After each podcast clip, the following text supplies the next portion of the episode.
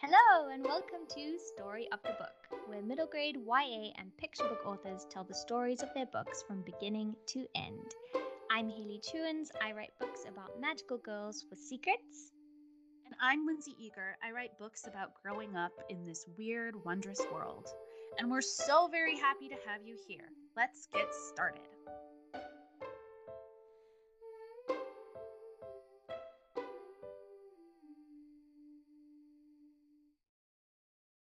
Today on Story of the Book, we are so excited to talk to Celia Perez. She is a middle grade author of two books that are out and a third one that's on its way. Her debut came out in 2017. It's called The First Rule of Punk. It's so amazing. It won so many awards and it was on so many best uh, best books of the year lists totally totally warranted. It kind of reminded me a lot of beverly cleary's work. So if you're interested in in that you should go pick it up. And today we're going to be talking to her about her book strange birds which was her follow-up to the first rule of punk. Um, it's another standalone, and this one is about four girls who make an alternate Girl Scout troop in uh, Florida. And it's absolutely a masterclass in how to balance points of view because there are four point of view characters. Um, we love talking to Celia about um, about her process and about sort of um, her tendency to really keep her ideas and her drafts close to her heart until she's ready to share. You might even say she keeps things secret until she's ready to share them until um, until they're close to finished. And we also spoke a lot about how Celia doesn't have an MFA and she doesn't have formal writing training and how that sort of has informed her process um, for the better. Absolutely, she is a librarian, and so she also is this amazing collector of all sorts of interesting sort of forgotten cultural touchstones and culture, cultural, you know, paperback books from childhood that maybe you might see the cover and go, oh, yeah, I remember that. Um, so I hope that you sit back and enjoy this conversation with Celia Perez. Thank you so much for being with us, Celia. We're so excited to talk about strange birds. And uh, we would love to hear where this idea came from, where it started, how long you had the idea before you started writing the book. Just tell hmm. us where the seed was planted. So, um, I I have found that I I usually start thinking about the next book once the book that I'm working on is at the point where it's going into copy edits. So where the hmm. story is done, um, I tend to work on one story at a time, so I feel like it's hard for me to juggle different storylines. And so, um, so Strange Birds, I, I started thinking about when um, when the first rule of punk was pretty much uh, the story was complete and we were just kind of going into the copy edit phase. And um, the initial thing that I knew about the book was that I wanted it to be set in South Florida, where I grew up. There were a lot of things that I didn't see about my own environment when I was uh, a kid and um, a pretty hardcore reader. And one of those things was was setting, was location. Uh, I can think of one book that was set in South Florida that I remember, and that's Judy Blume's um, starring Sally J. Freedman as herself, which is set in Miami Beach. But I wanted to set one in uh, in a in an area that looked more like the one that I remember from my childhood. Um, Miami is a really it's a really unique place. It's the South, but it's not the South, and um, it's so diverse. And I wanted to kind of try to capture some of that in the story. So I knew before I knew what the story was that I wanted to have a book set in South Florida, and um, it is set in a fictional town, but part of the one of the locations is based um, uh, partly on the neighborhood that I grew up in in Miami, um, an area called Allapattah. And so I usually have just kind of like bits and pieces of what I want to include in a story, even though I don't know what the story is. So the first thing that I knew was the setting. The other thing I knew was that I wanted it to be a story about a group of kids that forms an alternative scout troop I'd been reading some articles about this group called the Radical Monarchs uh, that are based out of um, the Oakland area in California.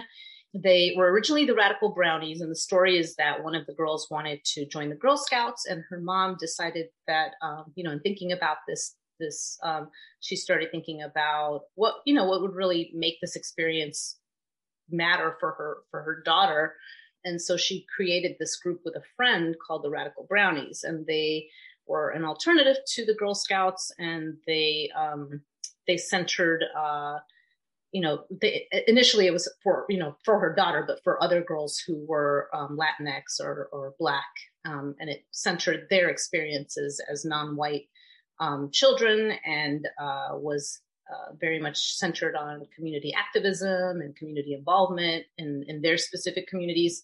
And so um, I really like that. I always love the idea of people taking traditions and kind of flipping them on their heads. And so um, to make them you know to make them their own and make them relevant to their own experiences. And so i knew that i wanted that to be part of the story. So it started with those two things. That's what i had at the very beginning. Those were the seeds of what eventually became um, strange birds Oh, so at what point did you start to hear or develop the characters? Because the the book has these four extremely well developed, so distinct characters, which is like I want to ask you about that on a craft level in a little bit, how you managed to pull that off. But when, at what point did you start to um, figure out who these girls were as individuals? So the first the first draft of the book had had only two characters. It had the characters of uh, Ofelia, who is the um, the journalist, and um, Lane, who is the um, the rich kid who comes to spend the summer with her grandmother. And it was originally told from the point of view of Ofelia, so it was first person from Ofelia's point of view. Uh, and then after I submitted that first draft and had that first conversation with my editor, and um, you know we were talking about my desire to make this a book about a group of kids who creates a scout troop, and it didn't really make sense to just have two two kids in a scout troop.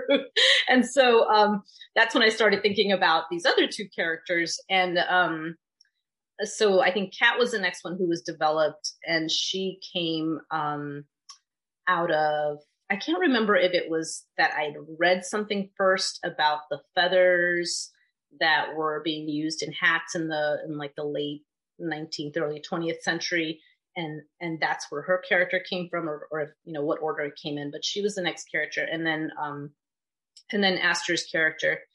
Um and i i think i i just tr- uh, was trying to um put these different qualities and maybe different needs into into individual characters and that's how I was creating each one. It's always kind of hard to remember what where they where they came from.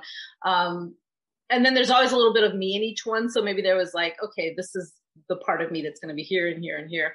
Um, but it needed to be obviously more than two, and so it became this group of four of four kids. And in turning it into a cast of four characters, the book went from being first person from Ofelia's point of view to um, third person, each chapter um, coming from the point of view of one of the four characters, because um, it was no longer with a group. It was no longer this one kid's story. Each one of them, you know, they weren't they weren't supporting characters. They were all sort of equal, and so each one of them had their own arc, and each one of them had their own, um, you know, desire for this group and need from this group, and so um, so each chapter became you know a chapter that was told from each character's point of view. Hmm.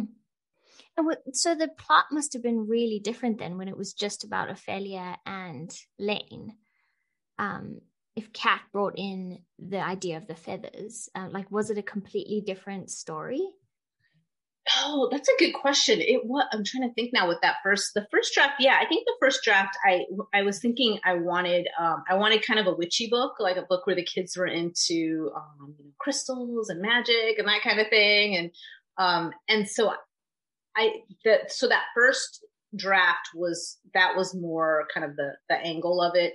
Um I'm, I do not know this. I'm sure this happens to everyone where you're researching one thing and you come across something else. And so I yeah. I came across the the articles about um, you know birds being hunted and for for their feathers and and I was just so so fascinated by that piece of history. And in the story, I knew that there was going to be kind of a, a like the the traditional group that exists in this town that was sort of the the you know the opposite the counter to this new new troop and um and so that all sort of kind of built out of that out of the finding this mm-hmm. just kind of by accident finding these articles about you know about this history and um, and then that became the focus of the story. Um, I just mm-hmm. thought I thought it yeah, I think the first draft, I'm trying to think of the first draft had. The first draft was I mean, it's all about friendship. The story is a story about friendship in part. And the first yeah. draft was definitely more focused on these two kids and their friendship. Um, but I don't think there was this um this other thing that that was like the thing that connected them and the thing that they were working toward. And so in finding these articles about the feathers that became kind of the center of the of the book. Is that normal for you to do multiple drafts of a story to kind of figure it out? Like each draft has might have like some characters, maybe like something about the world pops up, um, or like maybe you have the setting down, but you don't know what the plot is, and you have to write lots of drafts to figure it out. Or do you do a lot of like planning, or how do what does your drafting process look like? I wish I did a lot of planning. I would love to be a planner. same, same, same. um, see, Lindsay, I think you have you've got a system. I feel like I do not. Yeah. I, I don't have a. I don't have a system. I don't outline. Um, like I said, I usually I start with these these elements. They could be anything. It could be it could be an object. It could be um, you know, it could be a historical fact, it could be anything, but like it, I usually start with just these two things, and I know that I want these two things to be in the story, and then the story builds kind of builds around it, um, which doesn't always really work, I guess, but sometimes it does. you can you can make it work. So I do not plan, and yes, I think with, I mean, I guess that's the point of drafting, right? I think with each draft, you find something, you discover something new about the story and the characters. Um, you know, that's the really great thing about I don't work with a with a writing group. Um, it's me and my editor, and, and I I'm so grateful for to have her and to have you know the the questions that she poses that I feel like sometimes um, sometimes are really obvious, but you're you know you're so in in this story in the thick of this thing that you you can't like you don't notice them you can't you know they just don't come to you. And so that those questions are a really important part of that you know that drafting process and and that discovery process that happens with each draft. Did i answer your question? Yeah you did. No, yeah you great. did uh, um i wanted to ask what wait what did i want to ask sorry my brain is like going all over the, these i have so many so many follow-ups and so many things that we could talk about. Oh about uh you and your editor um working closely with your editor. Are you somebody who gets the draft all the way finished and then sends it to her? Or are you somebody who like do you send pitches and go back and forth? What when do you bring in another person as a sounding board? At what point in the story so another thing about me is that i'm i'm very like secretive and possessive of my of what i'm working on so it's really hard for me to share which is why i don't have a writing group because it's hard for me to share in that way um and also superstitious. I always kind of feel like if I if I put it out before something, whatever, whatever that feeling is, that it's going to disappear. Something's going to, it's not going to happen. You know, some things like that. Just kind of things that I guess are part of my process, if you want to call it that. So with my editor, I do not. Strange Birds, I I did pitch. So Strange Birds is the second book in a two book contract, and um, like I mentioned earlier, I work at, on one book at a time, so that story was not even anywhere in you know in my mind when I was working on the first rule of punk. Um, so uh, so typically she doesn't see she doesn't see it until it's a draft. There's a draft, and and then she gets to read it and you know gives feedback. Um, with the book that I'm working on now, that one I um, I sold on uh, proposals. So I had uh, the proposal and then the first 30 to 50 pages. But again, with that one, she did not see it until there was a draft. Like she didn't see the full thing until there was a draft. I'm not bouncing ideas uh, off of anyone or asking questions about what they think about this or you know even my husband doesn't see my books until they're advanced copies so he has like the book that i'm working on now he has really no idea what the story is at all. And that's just kind of the way I work. I do, I get the draft done and then, and then it goes to my editor. And then she says, it's garbage or whatever. she, she doesn't say that. She's never said it's garbage. That's my own personal issue. you interpret it as uh, she said it's garbage. She says it's garbage, right? That's amazing, and that um, that has a lot to do with what Haley and I talk about a lot, and we're talking about this morning. Actually, is developing a sense of conviction in your own work, apart from what you know other critique partners or even your editor or your agent or your husband or anybody else um you know their thoughts about your work. Do you feel like do you feel like this this secretive um solitary way that you are, work at the beginning do you think that comes from that place of conviction and um where do you think that comes from hmm. that's a good that's a deep question I, I, feel like I want to go with yes. It comes from a place of conviction. do do. I don't know if that's true. I don't know. You know, that's a that's a tough question.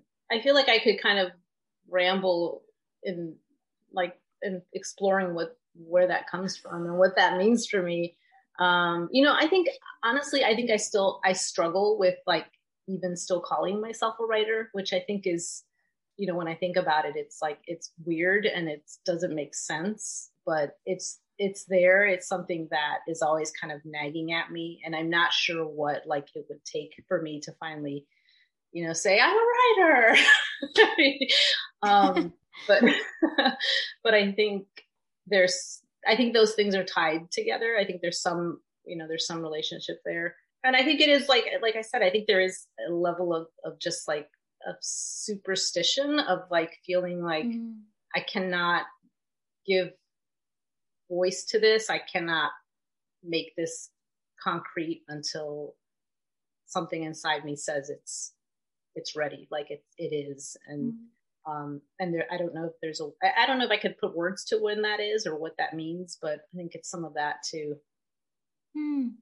Well, I think that's wonderful because there's something about being a writer where you have to kind of believe in your own work long before anyone believes in it and it's so important for you to kind of love your own the own like the stories that you're writing mm. before anyone else gets to love them so yeah i think i i relate to that a lot like wanting to keep things secret and wanting to like get to a point where you're like i really this like this draft feels like it can stand on its own two legs before i send it to someone else because there's also something like so kind of delicate about a story idea in the beginning. You don't really maybe you don't know you don't always know like is it going to go the distance? Am i going to be able to write it? At least that's how i feel.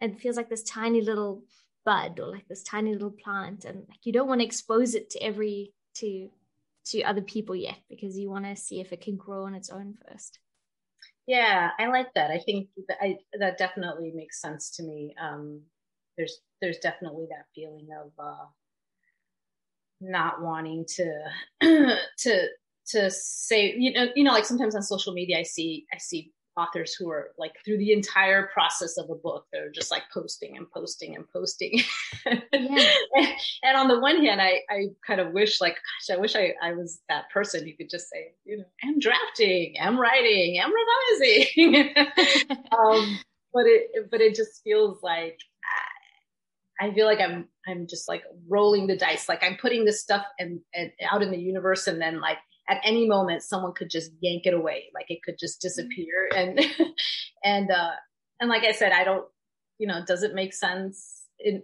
in my like for me it does. Um, you know, for other people mm. it doesn't, and that's that's fine too. But I do like um Haley what you said, that idea of, you know, you have this this thing and you want to kind of care for it and see it grow before you feel like okay this is ready now for others to to be to to you know take a look at yeah i'm always amazed by people who share snippets of their draft as they're writing it's one thing to say like i'm drafting i wrote 5000 words today but people who actually screenshot snippets of oh, their writing and put it on twitter i'm like that is so brave yeah. and yeah i don't think i could ever do that because I also like I write so many different versions of one story. So if I post a snippet of something from two years ago, it will be unrecognizable. That's the other thing I was just thinking when you were when you were saying when you you were just talking was that um because you know, you never, well, I guess for, for anyone, you never know if that first draft is going to even resemble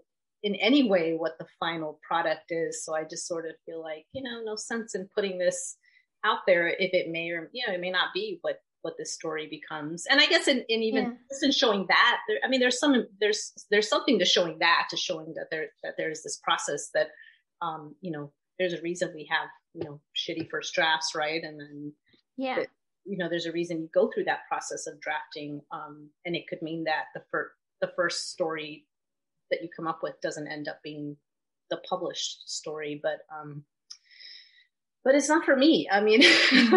that you know that that yeah. that is not for me. Yeah, I think that's so valid. Like everyone has to decide, yeah, how much they want to share as they're going and how much they don't want to share. And I, I do think like writing is particularly interesting because it seems like probably the most private of the art forms.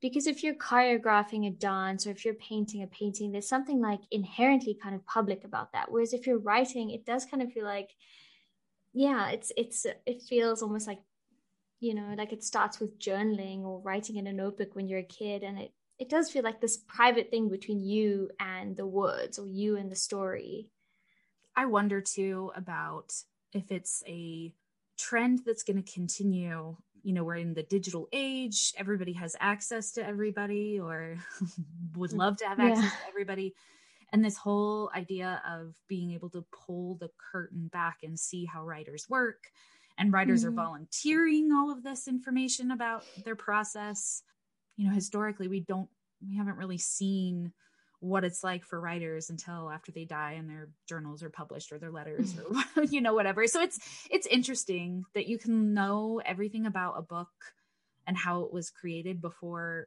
it even comes out and before you even mm. can read it like i don't know if it's a good thing necessarily I have mixed I know. feelings about it. I, I, I agree. Yeah, I have mixed feelings too. Because on the on the one hand, I I feel like um, when I see other writers' processes, it is it is kind of helpful. Sometimes it's you know it's nice to see what that other writers go through, the same thing that I go through, um, and it's nice to see that, and it's nice for for other people to see that it is a lot of work that it's it's a mm-hmm. lot of mm-hmm. work it's hard work it's not something that happens overnight. It's not like when I do school visits, I tell the kids, you know, I do show them photos of my, this is what my revision process looks like. It's not, it's not magic. It's not some, like, there's not some magical place where yeah. books are made, you know. um, but it is also nice to kind of keep some of that under wraps, right? And, and, yeah. and make books feel magical in, in that sense. I don't know. Mm. So, so I feel, you know, I do feel like kind of conflicted about it too yeah, I guess it's up to each writer to kind of decide how to navigate that because I think people get um, they get fuel in different ways, and they some things will feed certain writers like they like the feeling of sharing things and getting this like immediate feedback, and then other people like you, Celia, like want to keep like you're fueled by the keeping it a secret and keeping it to yourself for a little bit. So I wanted to ask you about other influences on your work and on Strange Birds in particular and then we can talk a little about you know drafting and going into revision. But there's so much on your instagram about cultural influences. There's so much in your first book the first rule of punk.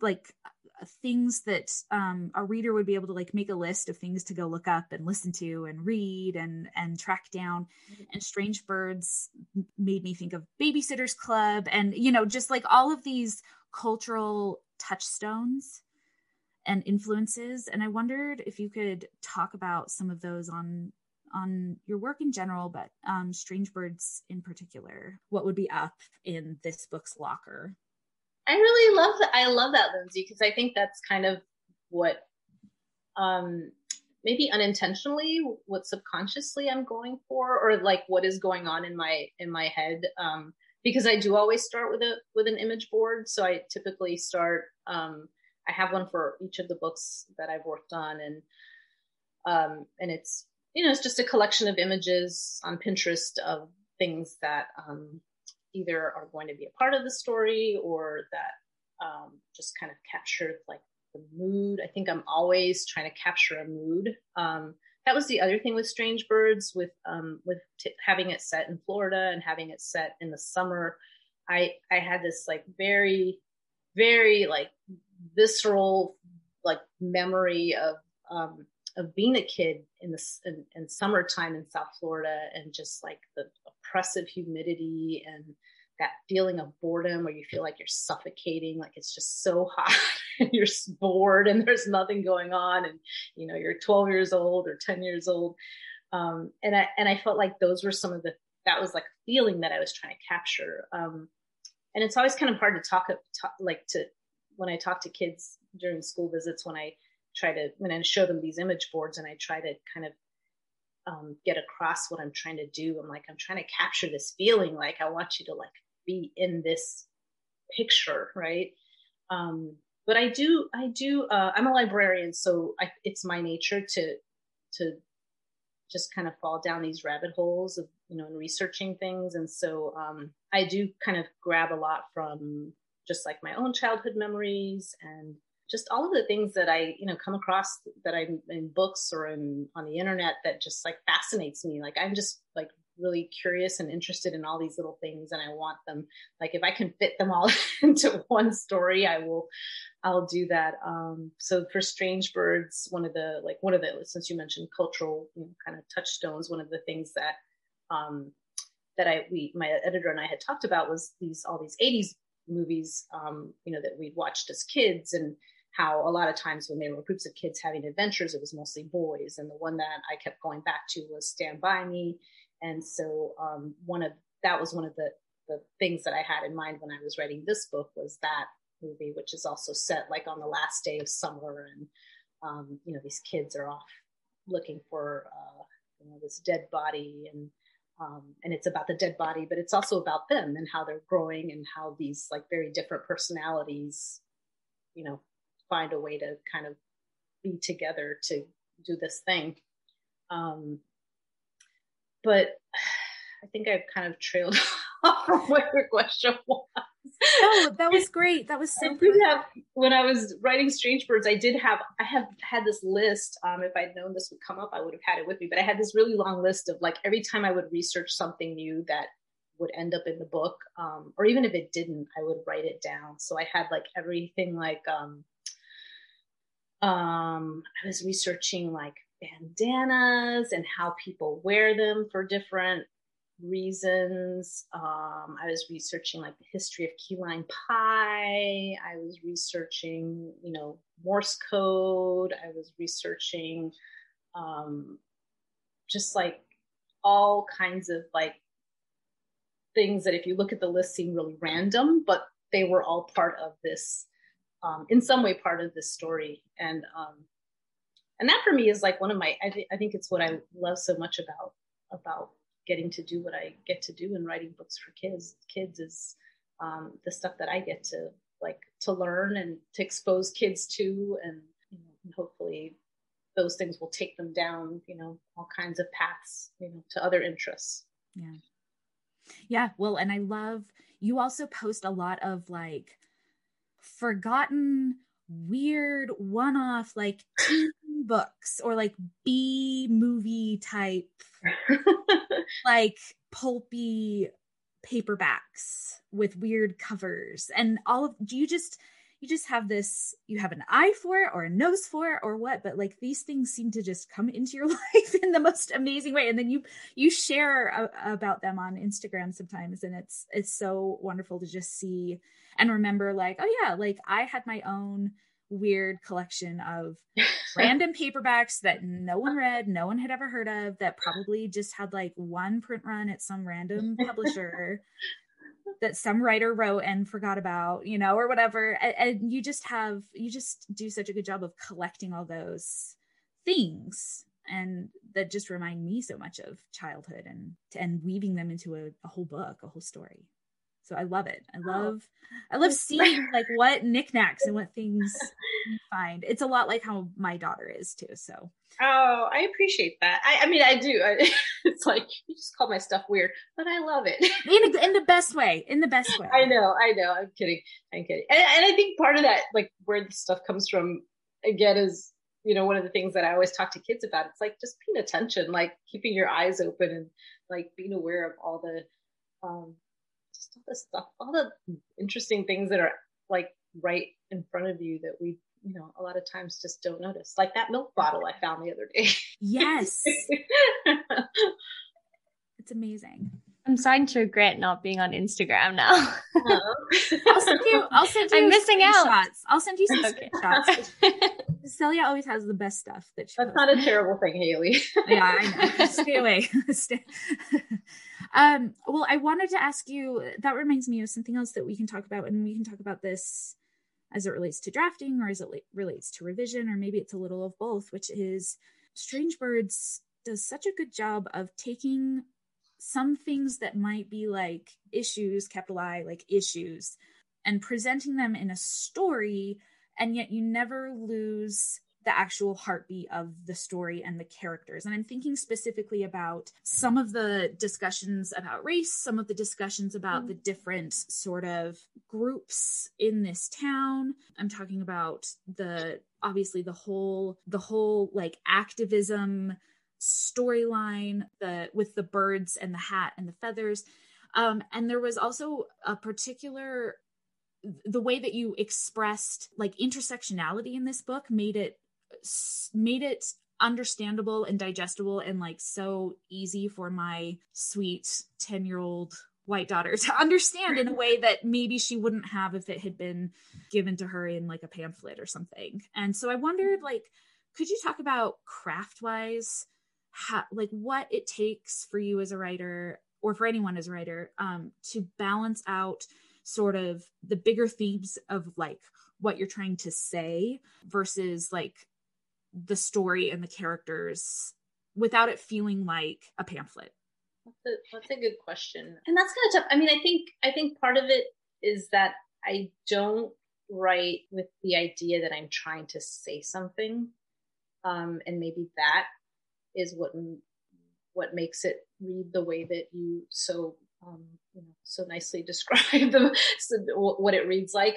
Um, I really I really don't I don't write a book I don't write a story thinking this there's going to be a lesson here. This is then this is the lesson that I'm going to teach. Um, I try I really try not to. Um, so I like to think that a lot of um, you know those storylines come up organically like there here is this character and this is who this character is and this is what she's into and what she's interested in what she, what you know what is going to be her story um so the characters i think the character because the characters come first and i kind of have a sense of who this person is going to be then it just kind of naturally you know flows that this character story will be about this um, as opposed to like coming in with a lesson and then building everything around that. Um, at least that's what I try. To, you know, that's what I try to do. Um, and when people ask, like, what do you want readers to get out of your story? Um, I get that. You know, I get because we write for kids. I get that everyone, you know, a lot of people feel like um, if it's a book for kids, it's got to have some kind of lesson. but it's that's not my. Um, you know, I just want to try to write the the best story I can write, like something that's going to engage readers um, first, and then if they get a lesson, a life lesson out of it, cool. um, but I don't write to teach life lessons because y'all don't want life lessons from me. but I think, I mean, I think that's, I think that's it. I think maybe that's that's the key, at least for me. You know, for other writers, it it may be it may come from a different place, but um, and I and I also think that I when I write, even though I write for kids, I um, like when I talk to kids, I talk to kids like it's you know here's this other person. it's not you know I'm not going to speak to them in the way that I would you know a 40 year old, but um, I'm not. I try not to talk down to them, and I think when I write, I feel that I try not to write down to you know to kids, and so. Mm turns out kids are people. Yeah. Not weird. Oh. Yeah, I've always been baffled by that. But I mean, on in one way, like I understand it, like you said, like it makes sense why middle grade authors are asked that question of like what what do you want kids to take away from it? What do you want them to or what do you are you trying to get some kind of lesson?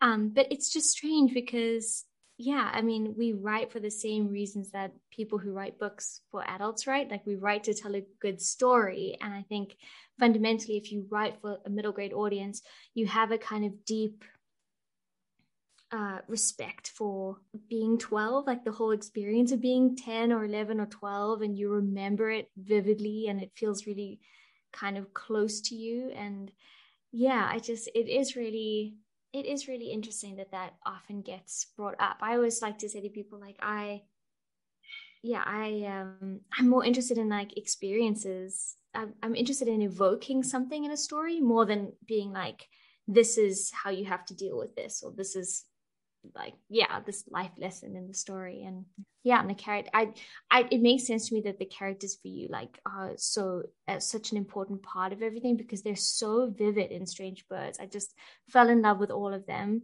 I loved how they're all so different but also that they all have these connection points and they they are similar in many ways like they're all so passionate and um they all have yeah they all feel so strongly about things but they feel strongly about different things and they see things differently. And i wanted to ask you in terms of the drafting like how did the drafting of the different points of view happen? Did you have did you ever have a point where like one i know you started with ofelia and lane and did you have kind of one was more dominant? And how did you decide like i guess who tells which part of of the story and yeah how did the drafting of the points of view kind of happen and develop so one of the things that um, after after I had uh, a draft with the four characters, one of the things that was that was really helpful that my editor did was she um, when she sent the next round of notes, she uh, she created a document just with each chap.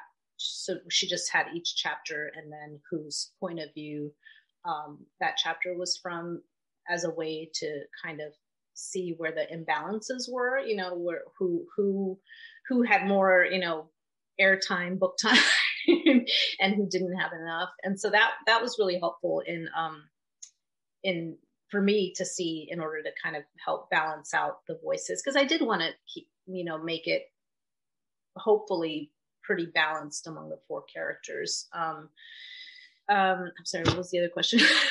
sorry, Hayley. Um, I've forgotten. Um, well, I think I just wanted to hear about the the general kind of I guess, and I'm asking this kind of for selfish reasons because I tend to write books that are just one point of view because mm-hmm. it just feels, I mean, it is so much easier to write a book that's just one point of view. Like, you know where you are all the time. So I guess when you're drafting, like, did you have, did you just do it intuitively? Like, you you've written chapter three you're going to go on to chapter four and you're thinking okay it's going to be aster talking now. Like was it like kind of an intuitive thing or did you kind of map it out or yeah just yeah. yeah. Um yeah so it was only mapped out in the sense of you know my editor gave me that list here's here are all the chapters and here's who's talking at this point. Um and then um i i tend to i usually write in a linear fashion so i'm not jumping around like from the end to the middle. Um so i i was just writing and then once i had uh, a draft done and i could see you know who was who was speaking where which chapter was from which point of view then um, I would I would go back and if like somebody had too much time and someone had not enough, then I would kind of reconfigure um, the the chapters in order to tell it from somebody else's point of view um, without I mean the story like the, there's the linear story and um, and then so I would just go in and say okay if Ofelia has too much time on the page then um, this chapter is going to be from Aster's point of view and just kind of tweak it so that the story continues, but it's told from like from her point of view. Um, and I think, I mean, it, it's it's definitely cha- it was definitely challenging. Uh, I think um, I I really I really feel uh, I, I have a I have a lot of love for this book just because it was so hard to write to write from different points of view and to try to maintain that balance um, having a visual was super helpful. Like to me, I really do like to be able, I would also kind of spread out the chapters and guide it, kind of try to get a visual of how much time each character was getting in that way. Um, so that to me is always helpful. Um, but yeah, it it just uh, you know having having just like that outline of chapters and just kind of trying to keep the story flowing, but giving each one you know their their page time. Um, I think just from draft to draft sort of worked out.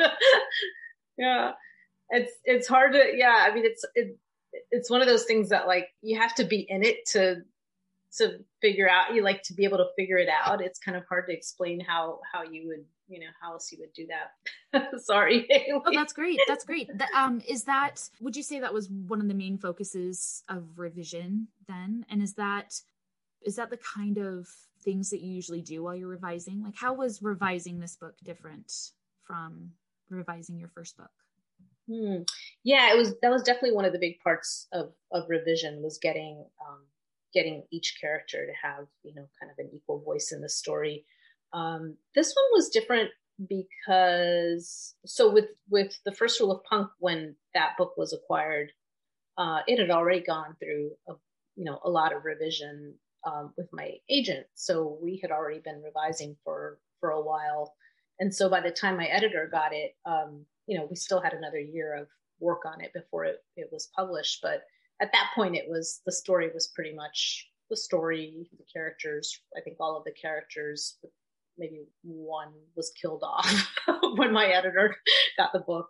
Um, but otherwise, uh, I think the revision process, other than being new to that process, it, it that, I mean, that was, you know, it, its own deal, but the revision process in general was less intense than like with um, Strange Birds, which was coming to my editor from, you know, nothing from an idea. Um, and so revision was starting from the very beginning. Um, so I think, I think with Strange Birds, I definitely got to get a better view of what what that process is like, what it is to revise something from you know, from like the very beginning to um, to the point where it is a book. Um, and for me, revision, like I said, is really it's it's very. Um, have to see it. I have to. So I print everything out and I lay out all my chapters and kind of cut, you know, with scissors and tape things around, move things around. I always think of it as like one of those little, you know, the little puzzles with the numbers, and there's one empty space, and you have to try to get the numbers in order, like that. Like I'm kind of moving things around until they're they're in you know the spot that they should be in. Um, but yeah, revising this book and having these four characters was definitely um, challenging and trying to keep their voices different and make sure that they didn't all sound like the same person, which, you know, I hope I was able to do. I think they're all really, I think, I mean, I think they're pretty distinct characters, but. um They definitely are. They yeah. for sure are. Yep. Yeah. And, uh, and I guess that's when where a writing group might be come in handy to have other people read that and you know be able to tell you like these characters all sound alike or this person's not getting enough page time. But so, how, can I ask, out of interest, how many drafts do you think you did of Strange Birds in total? Um, Strange Birds, I think was about eight, maybe. Okay, yeah, that's a lot. So it was like maybe seven or eight, yeah. Um, yeah. which I always think is not a lot because sometimes I hear people like, "Ah, oh, I've wrote 20 drafts of this book, which to me is like, I cannot imagine what that is like. um, but yeah, I think it was about, it was about eight. And that's, that's, you know, the very first one where there were only the two characters and, um, uh, and that was a tough one because it was like two characters and I had like maybe a hundred pages. And you know, I don't know about you, but like you write that first draft and you're like, this is pretty good. I think this is like the one.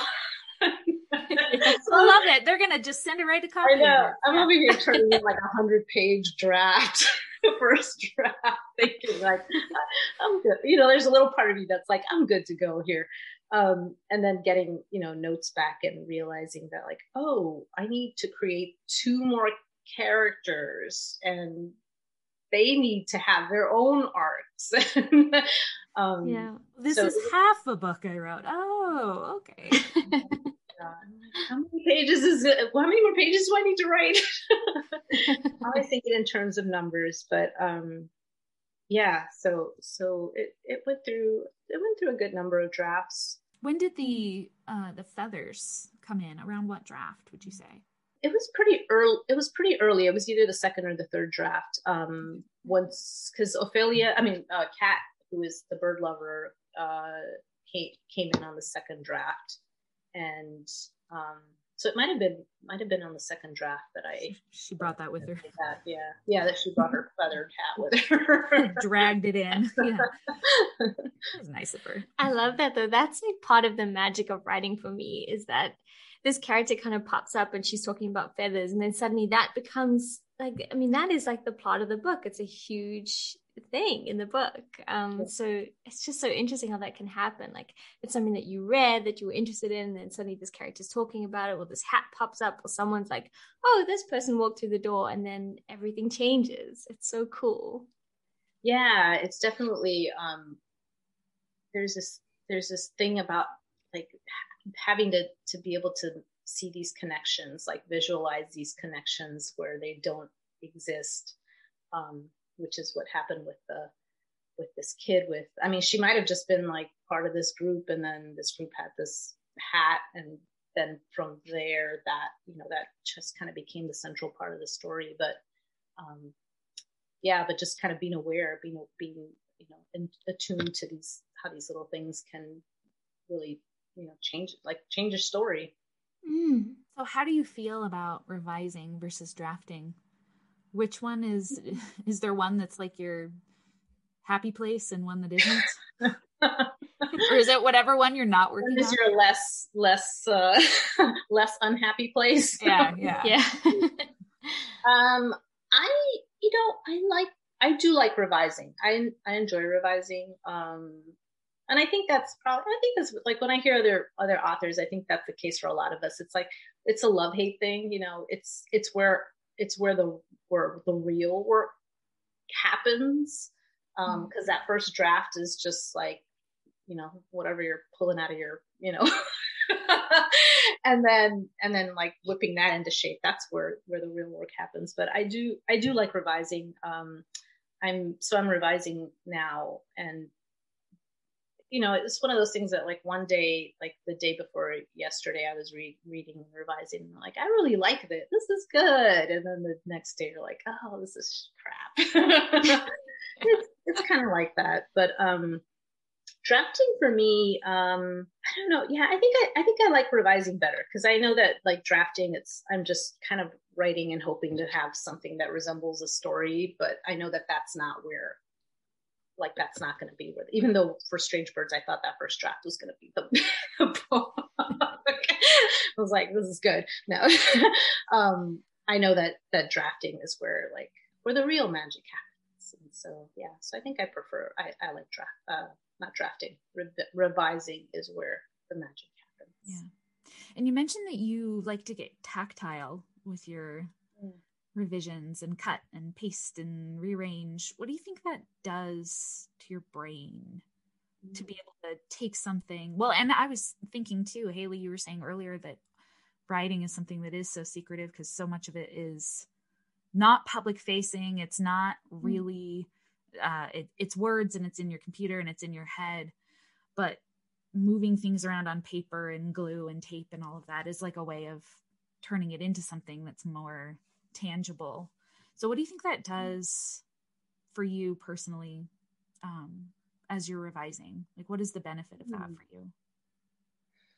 Because I, I do the same thing. I'm very much yeah. like I need to print it out. I need to be able to touch it and hold it. And yeah, I, I don't like when it just lives in the computer. Right. I think part of it is a visual thing. It's it's um I, I like to see um I guess the big picture so to speak. You know, I like to I like to be able to see everything in one place um, you know, versus like on a computer where you're only looking at one, maybe two pages at a time. And if you wanted to see what happened in chapter 30, you'd have to kind of maneuver your way to chapter 30 and either have split screens or I don't know, whatever people use to be able to look at. I, it's not me. I'm using Microsoft Word and like paper printed on my, that's on my floor. Um, so I think it's a visual thing, just being able to see everything. Um, but also, um, I don't know, maybe it's part of like my zine making. Like it goes back to my zine making because zine making, you know, for me was always, I always made zines by hand. I didn't make zines. Um, so publishing for me, writing and publishing was always, you know, very tactile. I was either handwriting a zine and then cutting images and gluing them onto paper and folding paper and then putting it in the photocopier. And um, so I think it, it kind of um, maybe takes me back to that, like that place where um, we're writing and publishing, like where there wasn't this pressure to, you know, to make this perfect thing, and and I could just, you know, work with what I had and and make, you know, put together this the zine. I don't know. I think maybe there's some connection there with that with that process because it's very similar. It definitely, you know, I'm using the same tools. You know, I'm not on my computer. I'm using a glue stick and scissors and paper in the way that I did with zine making. Um, it takes me back to like um, not that not that I don't have control of my writing, but a time where like when you're making zines, you have total control of what you're what you're working on. Oh, that makes sense. That's what I thought of yeah. when you when you mentioned cutting and pasting. I thought, oh, like zines. I see a theme. well, that leads us really nicely to the kind of publication part of how this book became a book. And you mentioned pressure, and I one of the questions that I jotted down was actually a, kind of about that, like about this being your second book. Your first book was immensely successful. Um, did you feel pressure? And yeah can you talk to us about a little bit about like yeah this kind of second book thing but then also just the the kind of road from like this the strange birds becoming a book a real book published?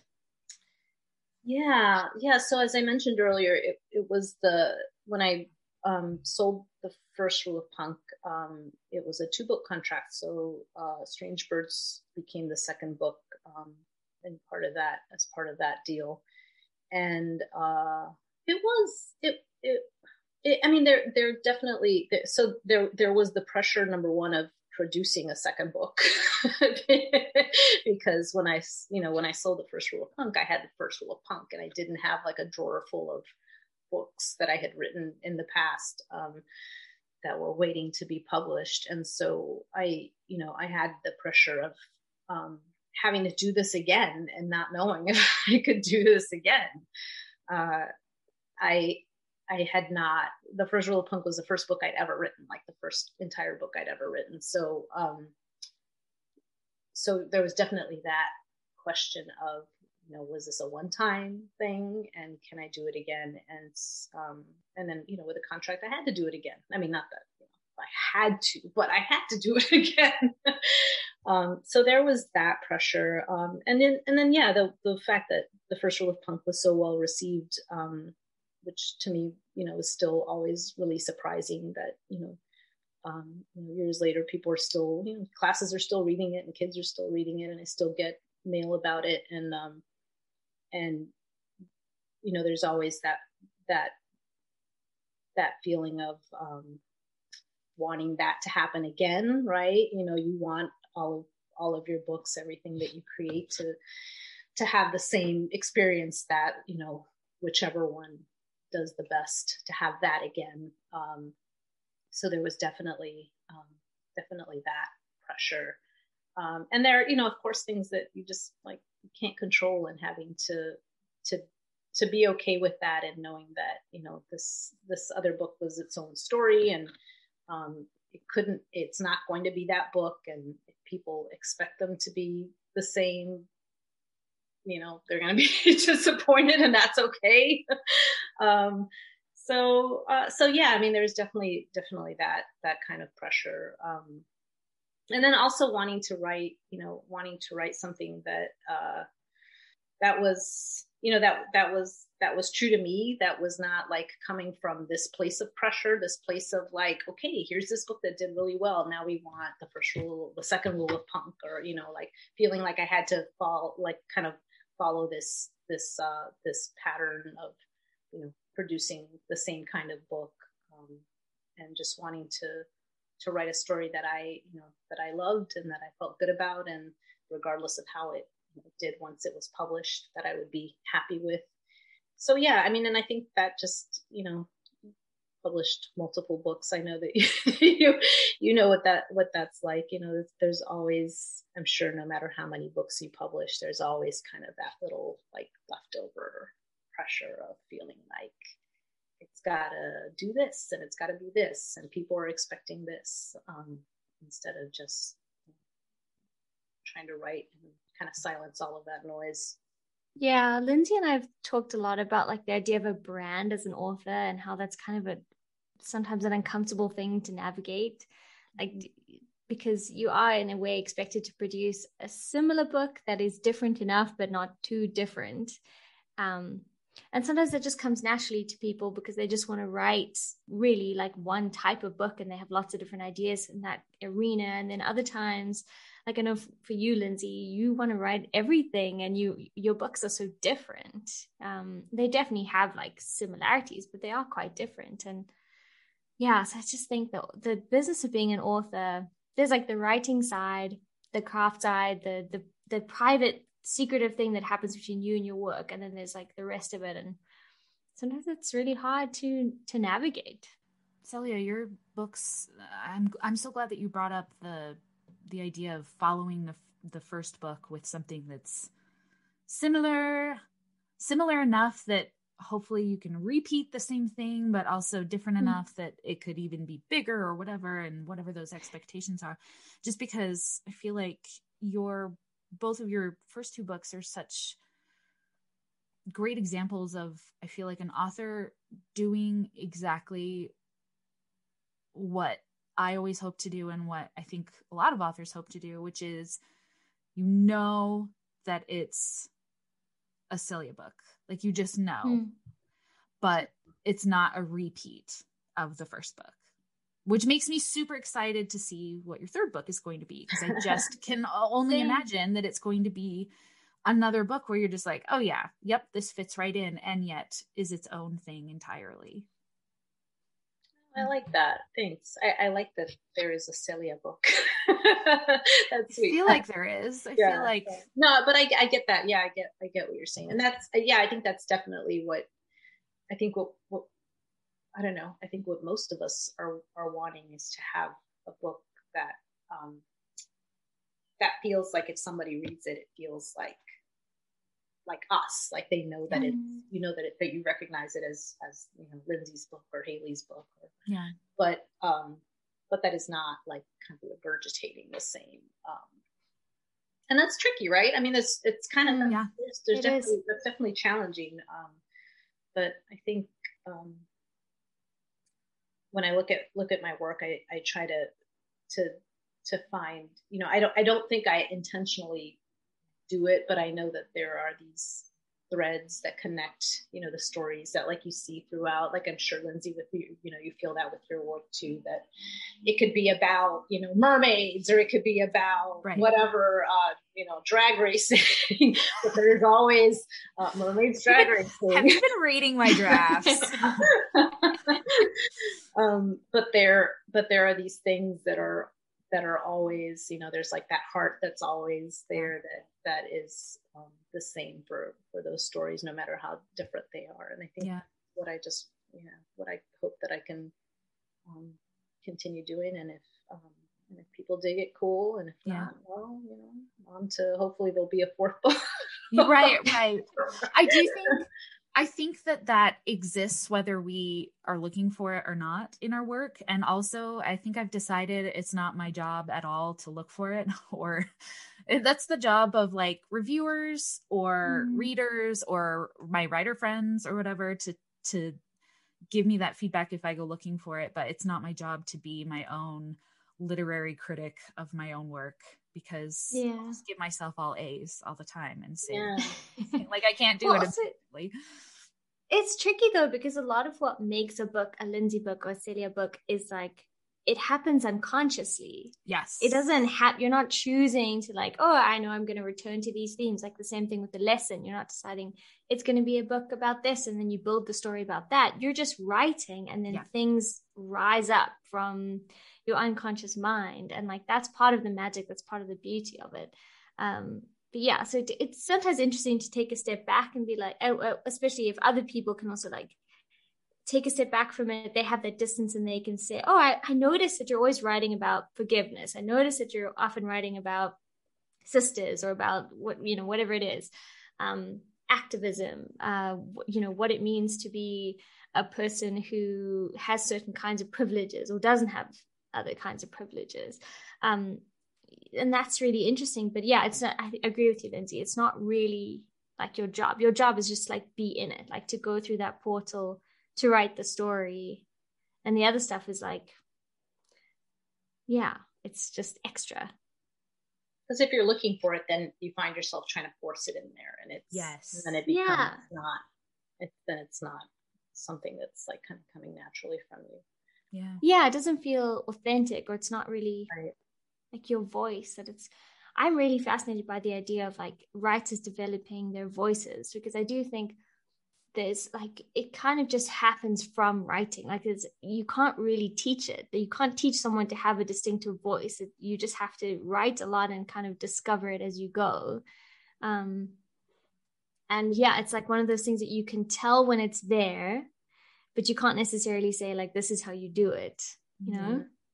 it is yeah. like it is like learning how to balance on a bike like you can mm. study all you want but until you get on it you can't really yeah. learn how to do it yeah, yeah. I was thinking about um I don't watch a lot of um, or read a lot of books about writing. Um, I have read, I guess I've read my fair share and watched, you know, I've listened to like authors talk about writing. And um, I think I'm always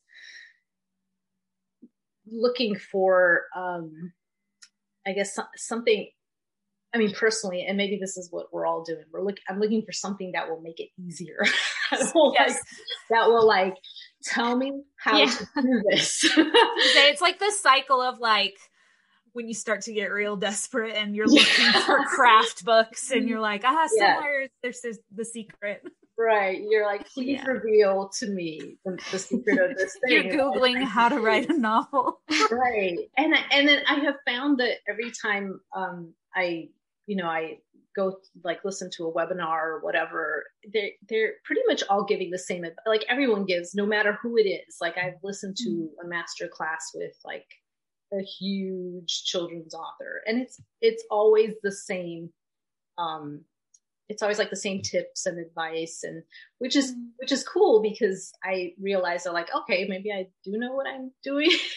yeah but it also um, you know it also makes me realize what you just said that you you you, you can't teach you can't teach someone to do it. You just they have to learn you have to be in it. Like that's the only way that you're going to to do it and to learn and to like evolve is from being in it over and over again doing it over and over again.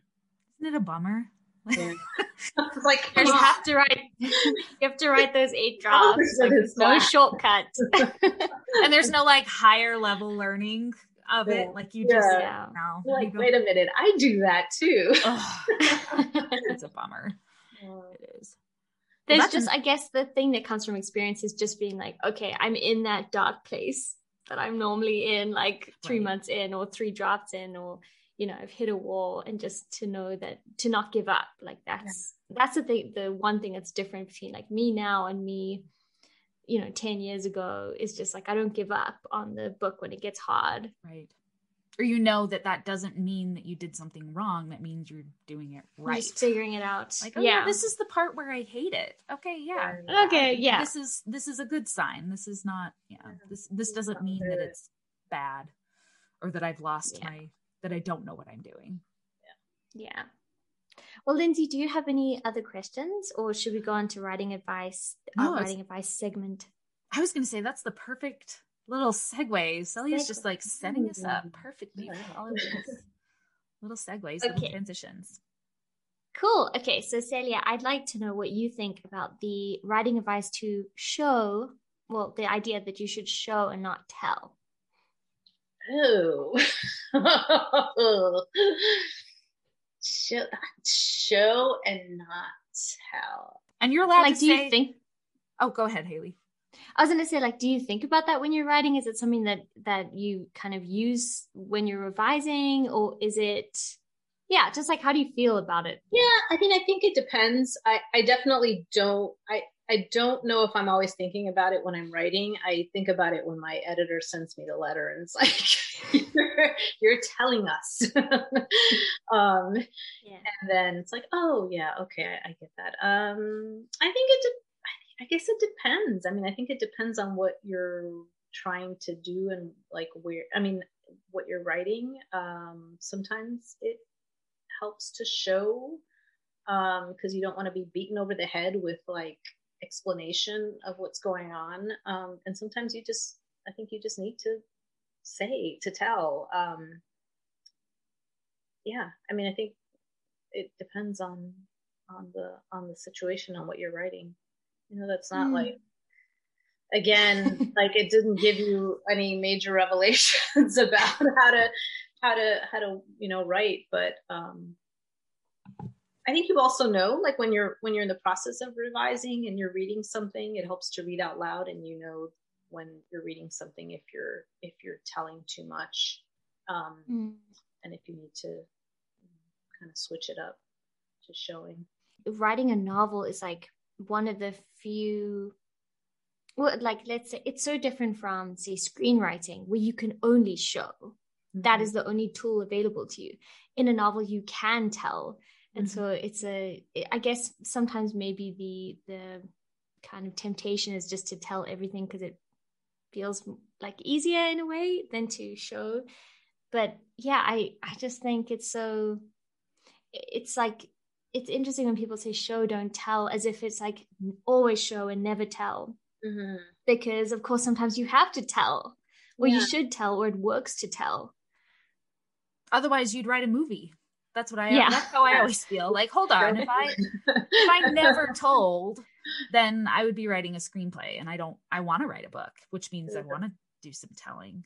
Yeah. And yeah. I, I'm glad you mentioned reading it out loud because I do feel like there are some passages and some parts, especially in children's literature, where it does feel kind of telly, but in the best way, in the way that feels like like you're sitting down to hear a story and it feels very you know once upon a time is very mm. telly not very showy. Like it's very stylized and very um makes me think of like really like oral storytelling traditions campfire mm-hmm. you know type thing. Um but i i'm glad you brought up reading out loud. Is that something that you do with your work um i have been uh, I usually, yeah, more toward the like the later drafts. I try to read out loud, um, especially dialogue, just to see if it sounds like people are actually talking. you know, I I always I, I, so I don't have. I mean, I don't have an MFA. I've never taken a writing class, and so I I always um I'm coming from that place of like I am just winging it here. which I think, I mean, I know a lot of authors are. And so a lot of stuff like that, like show, don't tell, and things that I think maybe are like second nature to people who have come out of writing, um, uh, like writing programs. I, I, I feel like I, you know, I mean, not that I've never heard show, don't tell, but like to me, it's, it's like maybe? I don't know. It depends on what i'm doing like yeah. a- anything like anything that i think you know maybe people have picked up in writing classes that i have not i i just sort of like don't really even give a whole lot of thought to. And i may or may not be doing it and i don't like i couldn't you know put into words that i am or am not like what i am or am not. It totally does and it sorry my furnace just kicked on and i'm right by it so if you hear that super loud sound that's what that is. Um i like i like that you mentioned how instinctive a lot of these writing advice maybe like even institutional commandments that come down from the MFAs and kind of trickle into just every you know writer's like tool belt, they are very instinctive. Mm-hmm. Um, you know, write every day. Mm-hmm. Maybe not write every day is like the commandment that you do, but it's instinctive that if you're going to work on a project, you probably are going to work on it consistently. And show, don't mm-hmm. tell. That's another one that feels very instinctive. Like, yeah, if I have the chance to show with description and and um, and visual imagery and and action I'm going to do that rather than tell when the instinct is there. So I think I feel like a lot of this advice is very instinctive, but those institutions or writing classes or whatever, they distill them into those easily repeated commandments like show don't tell that you know that then yeah. become yeah become um, so easily repeated that way yeah mm. but the writing rules i feel like yeah they all are pretty instinctive and pretty across the board universal yeah. mm.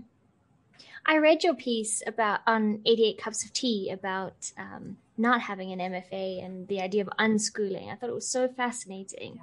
i think it's actually in some ways this is coming from someone who I do have an MA in writing.